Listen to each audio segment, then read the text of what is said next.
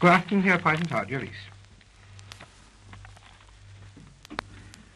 Hovedbegivenheden i den spanske borgerkrig er i dag, det er oprørstropperne med stor kraft foretagende angreb på Irun. Grænsebyen i nord. Offensiven indledtes ved daggry. Fortroppen var 700 marokkanske legionærer, der støttedes af tanks og artilleri.